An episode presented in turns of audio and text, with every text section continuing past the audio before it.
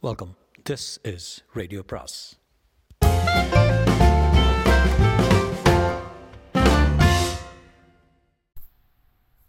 பொன்னியின் செல்வன் அத்தியாயம் பதினாறு.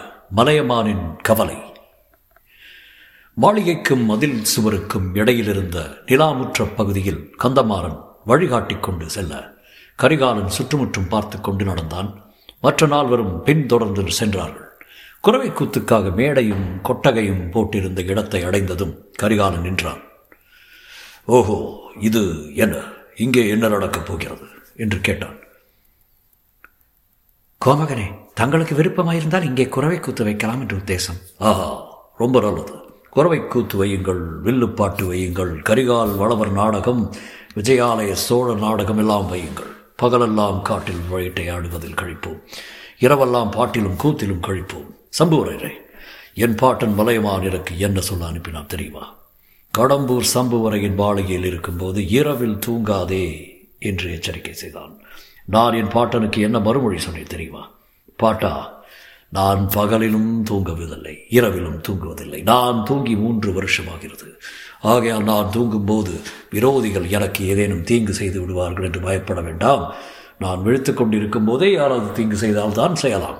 அவ்வளவு துணிச்சல் உள்ள ஆண்மகன் யார் இருக்கிறான் என்று மலைமானுக்கு தைரியம் சொல்லிவிட்டு வந்தேன் என்று கூறிவிட்டு கரிகாலன் கடகடவென்று சிரித்தான். சம்புவரையர் கோபத்தினால் நடுங்கிய குரலில் ஐயா தாங்கள் தூங்கினாலும் சரி விழித்து கொண்டிருந்தாலும் சரி தாங்களுக்கு எவனும் இந்த மாளிகையில் இருக்கும்போது தீங்கு செய்ய துணிய மாட்டான் என்றார். ஆம் ஆம். கடம்பூர் சம்புவரையர் மாளிகைக்குள் எனக்கு தீங்கு செய்யக்கூடியவர் யார் இருக்க முடியும்? அல்லது வெளியிலிருந்து இவ்வளவு பெரிய மதில் சுவர்களை தாண்டி யார் வர முடியும்? யமன் கூட வர முடியாது. கடம்பூர் சம்புவரையர் என்றால் யமன் கூட பயப்படுவானே? அந்த திருக்கோவலூர் கிழவனாரின் வீண் கவலையை பற்றி உங்களுக்கு சொன்னேன். வயதாகிவிட்டதல்லவா? சில பேருக்கு வயதானால் மனோதைரியம் குறைந்து விடுகிறது. அடத்தால் போல் என் பழவூர் பாட்டனை பாருங்கள். எவ்வளவு மெடுக்காக நடந்து வருகிறார்? அறுபது பிராயத்தை கடந்தவர் என்று யாராவது சொல்ல முடியுமா? என்று கூறி சிறுநகை செய்தான் கரிகாலன். பழுவேற்றையரத்துக்கு மறுமொழி ஏதேனும் சொல்ல வேண்டும் என்று எண்ணி தமது தொண்டை கனைத்து கொண்டார். அது சிங்க கர்ஜனை போல் முழங்கிற்று.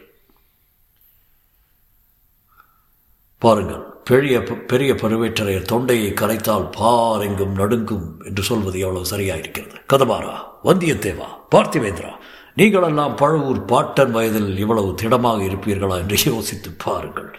ஒருவேளை அவரைப் போல் தொண்டையை கரைப்பீர்கள். ஆனால் அவர் வயதில் அந்த புறத்துக்கு புதிய பெண்ணை கொண்டு வர மாட்டீர்கள். தாத்தா தங்களுடன் இளையராணியையும் அழைத்து வந்திருக்கிறீர்கள் போல் இருக்கிறது.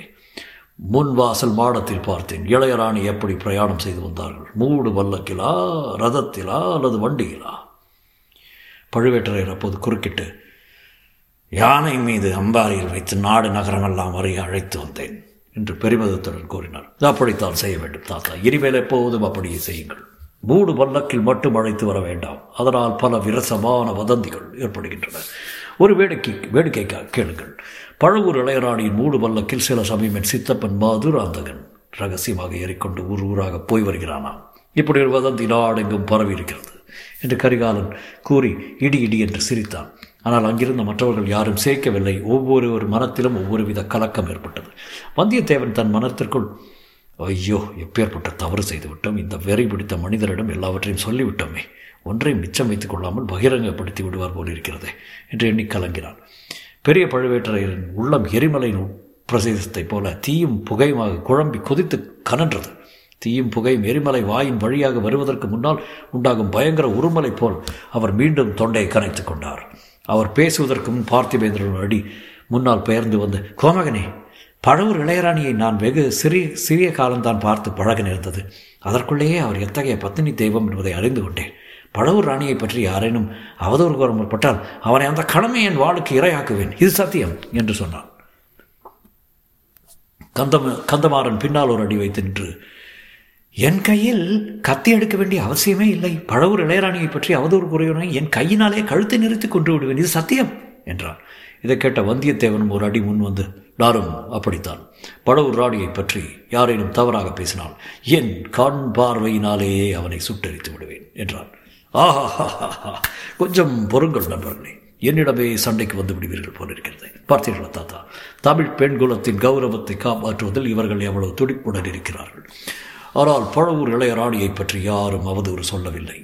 சொன்னால் நானும் கேட்டுக்கொண்டு சும்மா இருக்க மாட்டேன். இந்த வீராதி வீரர்கள் வரும் வரையில் அப்படி அவதூறு சொன்னவரை நான் உயிரோடு வைத்திருக்க மாட்டேன். பழவூர் இளையராணியின் மூடு பல்லக்கை பற்றி தான் குறை சொல்கிறார்கள். அந்த கோழை மதுராந்தகன் பழவூர் ராணியின் மூடு பல்லக்கில் ஊர் ஊராக ரகசிய பிரயாணம் செய்கிறானாம்.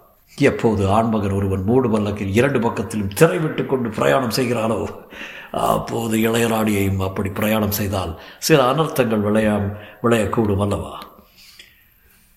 கோமகனே பராந்தக சக்கரவர்த்தியின் பேரனும் கண்டராதித்தருடைய திருமகனுமான மதுராந்தக தேவர் எதற்காக மூடுபல்லக்கில் பிரயாணம் செய்ய வேண்டுமாம்? எனக்கு ஒன்று விளங்கவில்லையே என்றான் பார்த்திவேந்திர பல்லவன். அதன் காரணமும் ஒரு வேடிக்கையான காரணம்தான். மதுராந்தகன் மூடு பல்லக்கில் ஏறிக்கொண்டு ஊர் ஊராக போய் தன் கட்சிக்கு பலம் திரட்டி கொண்டு வருகிறானாம் எதற்காக பலம் திரட்டுகிறது? எதற்காகவா? என் தகப்பனாருக்கு பிறகு சோழ ராஜ்ய சிம்மாசனத்தில் அவன் ஏறுவதற்காகத்தான். எப்படி இருக்கிறது கதை? சில மாதங்களுக்கு முன்பு ஒரு நாள் இந்த கடம்பூர் மாளிகைக்கு கூட அவன் அப்படி மூடு பல்லக்கில் ரகசியமாக வந்திருந்தாராம். நள்ளிரவில் சதி ஆலோச சதி ஆலோசனை கூட்டம் ஒன்று இங்கே நடந்ததாம். பார்த்திபேந்திரா திருக்கோவலூர் கிழவனார் நீயும் என்னுடன் இருந்தபோது தானே இதையெல்லாம் சொன்னார். மதுராந்தகருக்கு சிம்மாதனம் ஏறுவதற்கு உள்ள ஆர்வத்தினால் அவசரப்பட்டு என் தந்தையை கொஞ்சம் சீக்கிரமாகவே சொர்க்கத்துக்கு அனுப்பினாலும் அனுப்பி விடுவான் என்று சொன்னாரே. அதெல்லாம் உனக்கு நினைவில்லையா? ஆ நினைவுக்கு வருகிறது இளவரசே. அதையெல்லாம் அப்போது நான் நம்பவில்லை. இப்போதோ சிறிது கூட நம்பவில்லை. தஞ்சாவூருக்கு போய் தங்கள் தந்தையை நேரில் தரிசித்து விட்டு வந்த பிறகு நீ மட்டும் என்ன? நானும் கூட நம்பவில்லை. நம்பியிருந்தால் இந்த கடம்பூர் மாளிகைக்கு விருந்தாளியாக வந்திருப்பேனா? என்று கூறி கரிகாலன் மீண்டும் எதையோ நினைத்து கொண்டவர் போல சிரித்தான். கடம்பூர் சம்புவரையர் தொண்டையை கணித்து கொண்டு கோமகனே திருக்காவலூர் மலையமான் குலத்துக்கும் எங்கள் குலத்துக்கும் நீண்டகால விரோதம் என்பது தங்களுக்கு தெரிந்திருக்கும் என்றார். தெரியாமல் என்ன? அந்த விரோதத்தை பற்றி சங்க புலவர்கள் பாடியிருக்கிறார்களே. கொல்லிமலை வல்வில் ஓரியை மலையமான் திருமுடிக்காரி சண்டையில் கொன்றான். வல்வில் ஓரியின் வம்சத்தில் நீங்கள் வந்தவர்கள் ஆகையால் அந்த விரோதத்தை இன்னமும் வைத்துக் கொண்டிருக்கிறீர்கள். கோமகனே வல்வில் ஓரியின் சாவுக்கு உடனே பழிவாங்கப்பட்டது. வல்வில் ஓரியின் உறவினராகிய அதியமான் நெடுமானஞ்சி திருக்கோவலூர் மீது படையெடுத்து சென்று அந்த ஊரையும் அழித்தான். மலையமானுடைய முள்ளூர் மலைக்கோட்டையையும் தரைமட்டமாக்கினான். சபுவரையரை அதியமான் மட்டும் தனியாக அந்த காரியத்தை செய்துவிடவில்லை என் முன்னோனாகிய சோழன் கிள்ளிவளருடைய உதவியை கொண்டு கொண்டுதான் மலையமான் மீது அதிகமாக அதிகமான் வெற்றி அடைந்தான் அந்த பழைய கதையெல்லாம் இப்போது எதற்கு? நாங்கள் மறந்து விட்டாலும் மலையமன் மறப்பதில்லை. ஏதாவது எங்கள் பேரில் அவன் குற்றம் சாட்டி கொண்டிருக்கிறான். நான் தான் சொன்னேன் கிழவருக்கு வயதாகிவிட்டது. ஆகையால் புத்தியும் தடுமாறுகிறது. நான் இங்கே இருக்கும்போது எனக்கு ஆபத்து ஒன்றும் வராமல் பாதுகாப்பதற்காக அவர் ஒரு பெரும் சைன்யத்தை திரட்டி கொண்டு வராமல் இருக்க வேண்டும் என்று கூட எனக்கு கொஞ்சம் கவலையாக இருக்கிறது. இளவரசே அப்படி ஏதேனும் தங்களுக்கு சந்தேகம் இருந்தா என்று சம்புவரையர் தடுமாறினார். எனக்கு சந்தேகமா? இலவே இல்லை. மலையமானோடு எங்கள் உறவு இரண்டு தலைமுறையாகத்தான். பழுவேற்றையரோடு எங்கள் உறவு ஆறு தலைமுறையாக தொடர்ந்து வந்திருக்கிறது. பழவூர் அரசரே இங்கு இங்கே வந்திருக்கிறார். அவர் சோழகுலத்துக்கு விரோதமாக ஏதும் செய்வார் என்று நினைக்க எனக்கு பைத்தியம் பிடித்திருக்கிறதா? என்று கரிகாலன் கூறிய பைத்திய சிரிப்பு சிரித்தான். பழுவேற்றையர் கம்பீரமான குரலில் இளவரசர் சோழ குலத்துக்கு விரோதமான நான் எதுவும் செய்ய மாட்டேன் இது சத்தியம். தர்ம நியாயத்துக்கும் விரோதமாகவும் எதுவும் எப்பொழுதும் செய்ய மாட்டேன் இது இருமடங்கு சத்தியம் என்றார் ஆமாம் ஆமாம் தர்ம நியாயம் என்பதாக ஒன்று இருக்கத்தான் இருக்கிறது. அதை பற்றி தங்களிடம் பேசி தெரிந்து கொள்ளத்தான் வந்தேன்.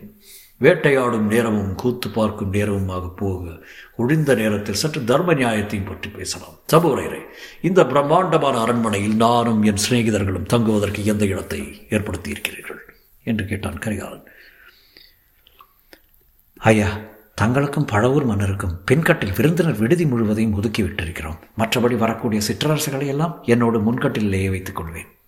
ஓஹோ இன்னும் சிற்றரசுகளும் வரப்போகிறார்களா? ஆம் இளவரசே தங்களை இங்கே சந்திப்பதற்கு சுற்றும் புறமுள்ள குறுநில மன்னர்கள் எல்லாரும் ஆவலாயிருக்கிறார்கள். பலரும் வருவார்கள். வரட்டும் வரட்டும். எல்லாரும் வரட்டும். ரொம்ப நல்லது. யோசித்து முடிவு செய்ய வேண்டியதை ஒரு வழியாக முடிவு செய்து விடலாம் மதுராந்தகனுடைய சதி ஆலோசனை ஒருபுறம் இருக்கட்டும். நானே உங்களுடன் சேர்ந்து ஒரு சதி ஆலோசனை செய்ய விரும்புகிறேன். அதற்கு இந்த மாளிகையை காட்டிலும் தகுந்த இடம் கிடைக்காது என்றான் கரிகாலன். தொடரும்.